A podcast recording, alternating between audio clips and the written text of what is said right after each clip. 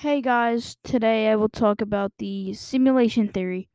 The simulation theory is a theory stating that all humans and all life is built into a simulation controlled by a greater life form.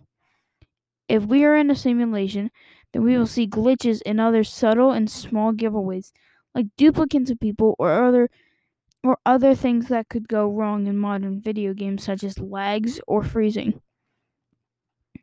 Some pictures on the internet showcase couples of people wearing identical clothing and having identical features, while the people don't even care. Now take a moment to think to yourself.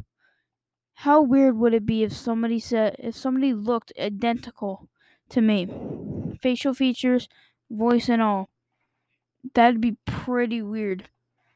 If that happened to me, I'd actually be a little creeped out because seeing that could mean that a greater a greater more intelligent life form is controlling us. But that's enough for today. Peace.